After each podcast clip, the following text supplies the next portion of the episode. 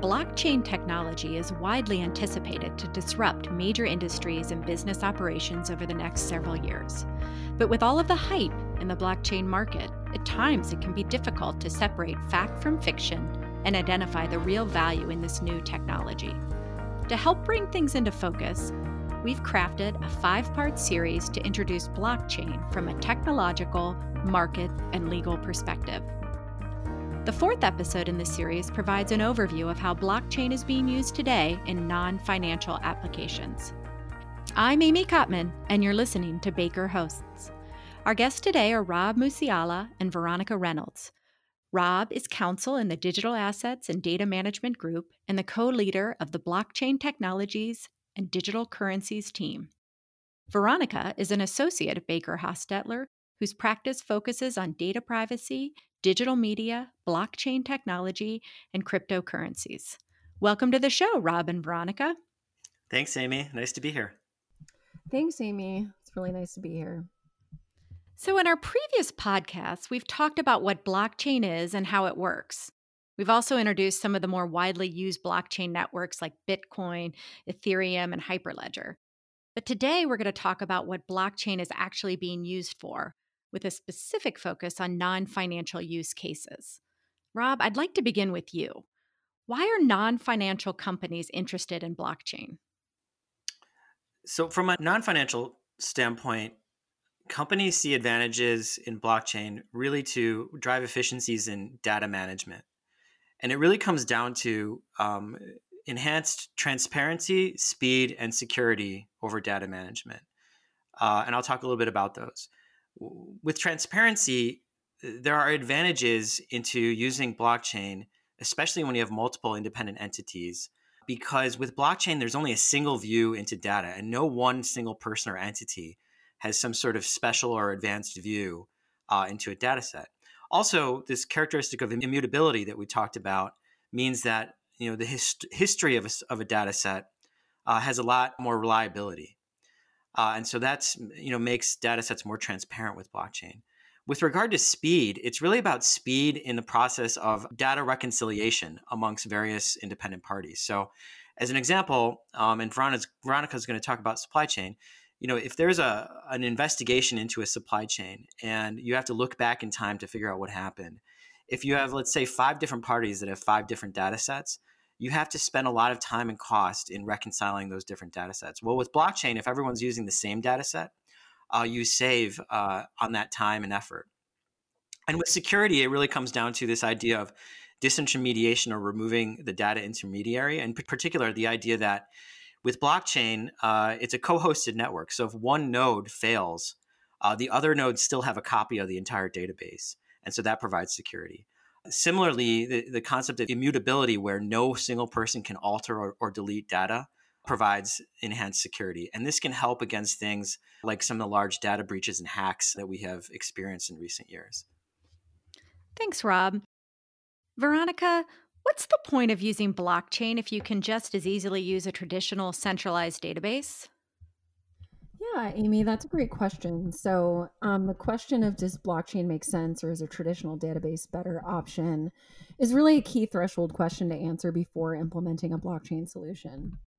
So, companies have to consider all of the points Rob was just talking about when deciding whether to implement blockchain as a solution.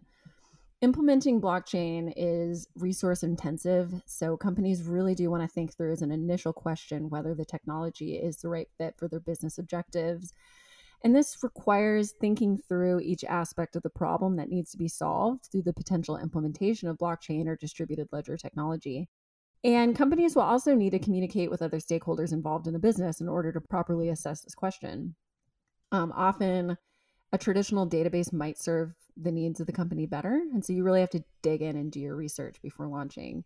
In order to help companies assess whether blockchain is the right solution for their business needs, Baker Hostetler has identified five considerations companies should contemplate before making their decision. So, first, uh, do multiple stakeholders need to rely on and update the same data set? Or would the ability to do so really enhance the business? This really requires understanding the problem one is trying to solve, right? So, companies need to understand their current business state. For example, in the supply chain context, If you have goods traversing across the world, this means you have multiple parties that very likely need access to the same data set. And this is something, you know, Rob was talking about. Um, if you're sending goods along a chain from point A to point E. However, if there's very few parties that need access to the data, then, you know, that may not be a problem that needs to be solved. Second, uh, we like to consider, you know, would the stakeholders mutually benefit from an increase in speed of updates? Essentially, this consideration analyzes whether to assess information in a timely manner will reduce inefficiencies and promote faster processing of goods or information along the chain.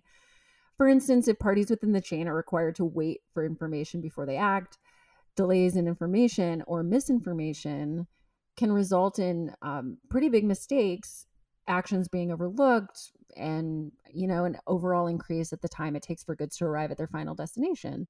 So this factor may be more important in certain industries, such as the transport of food, where shelf life is a really big issue. Suppliers in this industry will really benefit from reducing the travel time of goods. This can also be an issue when you're trying to satisfy customer demand. So, if you can deliver pharmaceuticals, for example, to patients in need at a faster pace, you're actually improving the way the healthcare industry functions as a whole. The third consideration we like to look at is Is there a desire for the independent verification of data updates?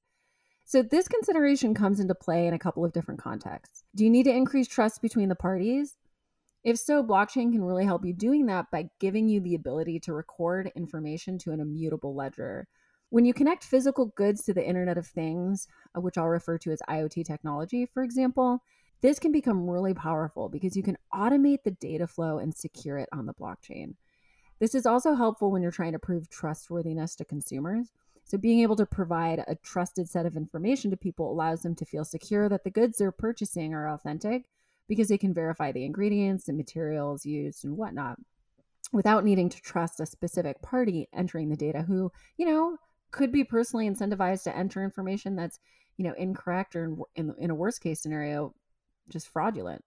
Um, you know, the fourth consideration is there an interest in saving money by cutting out the data intermediary? By decentralizing data flows, you reduce friction, time, resources spent verifying information, and ultimately you cut out parties that serve only to verify the source of the data. So not only is this more trustworthy, but you remove a layer of friction that's not only ultimately not as reliable, but slows down the process. And all of these things can reduce costs, right? Um, so finally, the last consideration we like to look at is Is there a shared interest in automating certain transactions? There are many reasons businesses within the supply chain would be interested in automating certain transactions, many of which I just mentioned, right? When you automate the entry of data, for example, you don't have to put your trust in other stakeholders to your business to enter the information correctly or in good faith. You can trust that the data entered is trustworthy. Automation also allows for more accurate data in which all the stakeholders can rely upon and analyze to make more informed business decisions. Uh, automation can also reduce friction and improve inefficiencies. But our test at Baker Hostetler isn't the only one. Businesses can also turn to numerous other decision models that various organizations have promulgated in order to help businesses assess whether blockchain is right for their business. For example, another factor listed as a consideration from one of the big four accounting firms that I think is particularly useful is whether there is a need for transactions to interact. If this is a business need and you couple this with automation, you can get really powerful and swift results from blockchain integration. So I'll just wrap up by saying I really encourage anyone considering blockchain as a solution to really dig in and look at these decision models before jumping into adopt blockchain. Um, and you know, if anyone has questions, we're always happy to talk people through this process. And Amy, just to underscore a little bit of what Veronica was saying, you know, we we strongly encourage people who are thinking about blockchain to first really seriously evaluate whether it actually makes sense. Sometimes it doesn't make sense. Sometimes it's better to go with a centralized database. And so, you know, we have our tests that we use, and there are other models out there, as Veronica mentioned, and that's just a, a really key uh, threshold question to answer. Two other, you know, things I like to mention on the topic of whether blockchain makes sense uh, is the question of whether the data that you're looking at can be standardized and normalized in a way that it is easily compatible with moving over to a blockchain database. Because if the data standardization process is too cumbersome, uh, it may be that either blockchain just is not cost effective for that reason, or it may be that this is not the right time, and you know a later time may be better. Another thing I like to mention is um, it's important to look at all this stuff from the, the lens of what I call a current state, future state analysis. So, you know, before you can envision the future state, you first have to understand the current state of whatever uh, process you're talking about. And a lot of times when you do that current state analysis, you, you'll find that what you thought was happening is not what's actually happening. And that can help you as you're designing the future state. Sounds like there really are a lot of things you need to consider before moving forward. Rob, what is the primary non financial use case for blockchain? Sure. So Veronica has kind of alluded to this, but at this point in time, you know, uh, companies have been experimenting blockchain for a few years, and it um, really the, the the primary use case that we see in the non-financial sector that is most ripe for implementation is in supply chain. So tracking the location of physical goods and the chain of custody of those physical goods along a physical supply chain. And this is especially true in the context of supply chains involving multiple uh, independent parties. And I think Veronica is going to tell us a little bit more about those. Yeah. So a lot of industries are currently testing supply chain management through use of blockchain technology, um, including maritime shipping, food, and pharmaceutical supply chains. Across all of these industries, certain problems exist with logistics, coordination, and communication that blockchain is really well suited to solve for example, in the maritime shipping industry, and you know, we're talking about one of the oldest industries on the planet. And you can really tell because many participants within the supply chain still rely on legacy data systems and manual uh, manual document handling. Um, but what we're really talking about here is the backbone of global trade, right? And a digital shipping platform powered by blockchain can resolve many inefficiencies that currently exist in this ecosystem. Shipping documentation is incredibly complex. It's not something that a lot of people think about in their day to day, but it involves many parties, many types of documents. And since the majority, as I just mentioned, is done by pen and paper, still, shippers and freight forwarders have to submit multiple documents to multiple parties with low transparency. So, by integrating a blockchain encrypted audit model of all the critical actions required for this industry to operate, you can increase safety and trust among all participants or help parties handle unplanned situations. For example, a shift in inventory demand or a cargo diversion request. And then you can give the customs broker new information almost immediately, which improves timely submissions to US Customs. So, there's a couple of large scale efforts to improve this industry through blockchain. One is going on in the APAC region and and so there's definitely some things to keep an eye on here. Another major industry utilizing blockchain is the food supply industry. Uh, this one's really interesting. There's huge issues in this industry. For example, one third of all food produced is wasted. Blockchain allows the optimization of supply chain inefficiencies that really contribute to this waste by stitching together transaction records. When you can add data from IoT devices and put it into the record, you have an increased visibility and can confirm that the data is trustworthy, which is everything we've just been talking about. Blockchain can also improve safety and affordability because it allows you to trace the origin of food products incredibly quickly. This improves, again, transparency, trust, speed, benefits that go beyond food safety. Robust controls about how data is shared and the trusted exchange of data throughout the supply chain allow companies to use the data, much of which would otherwise be siloed and inaccessible to them, to make business decisions, reduce costs, and ultimately just bring increased benefits to the consumer as well. In another industry where blockchain is making incredible headway is the pharmaceutical industry. So, in early 2019, the US Food and Drug Administration, which I'll refer to as the FDA, announced a pilot project program under the Drug Supply Chain Security Act. So, as background, the DSCA was signed into law in 2013 in order to allow pharmaceutical trading partners to collaborate on improving patient safety. So, what it does is it outlines critical steps to build an electronic, interoperable system by 2023, where members of the pharmaceutical supply chain are required to verify, track, and trace prescription drugs as they're distributed in the US. Now, the DSCA was really created to help solve issues that proliferate in the pharma industry, including the issue of counterfeit medication, to isolate and reduce the use of substandard ingredients and to prevent product diversion and entry from gray markets. So, one project launched as a response to the FDA pilot program to verify and track pharmaceuticals, and it included four major global firms.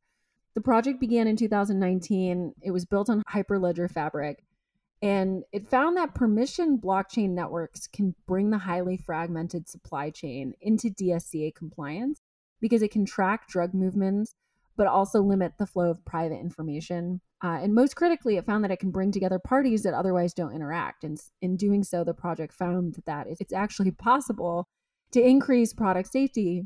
For example, the project estimated that the, um, their blockchain could alert downstream partners of recalls in 10 seconds, which is a huge improvement over the current pace of up to three days. So ultimately, that project showed blockchain serves as an incredible information bridge. Um, the last thing I want to talk about is the cobalt supply chain. So this one's really interesting. The market for cobalt has exploded recently, which has been driven by the surge in electric cars. And, you know, that's because this is the material required for these cars' batteries. The world's cobalt supply comes from all around the world, including Africa, Australia, Cuba, you know, many others. So you really have a case where all aspects of the Baker Hostetler framework are present. You have parties that want to access the same data set, increase the speed of updates, have independent verification of updates, save money, and automate certain transactions. So, improving these aspects of this industry can help solve a lot of issues, including the need for ethical sourcing and the reduction of fraud. And you can also help solve for issues of child labor and help improve local economies and political structures. Not to mention reducing environmental risks associated with the production, trade, and transformation of cobalt. So, you know, these are just a few examples of blockchain being implemented in various supply chain industries uh, that I thought were, you know, really interesting and we're seeing a lot of movement in. And, and one way to think about this, Amy, um, when we're think, talking about supply chain, is that this is all about the consumer and consumer awareness. And you know, in, in currently, and I think in the years ahead, consumers are going to be more and more concerned about where the products they're buying and using come from and how they got there. And you know, at, at the end of the day, uh, in many respects, this is the problem eh, that blockchain uh, can solve in the physical supply chain. Those are some really great examples and good things to think about. As we close out today's program, could you share what are some other non financial examples of how blockchain is being used today?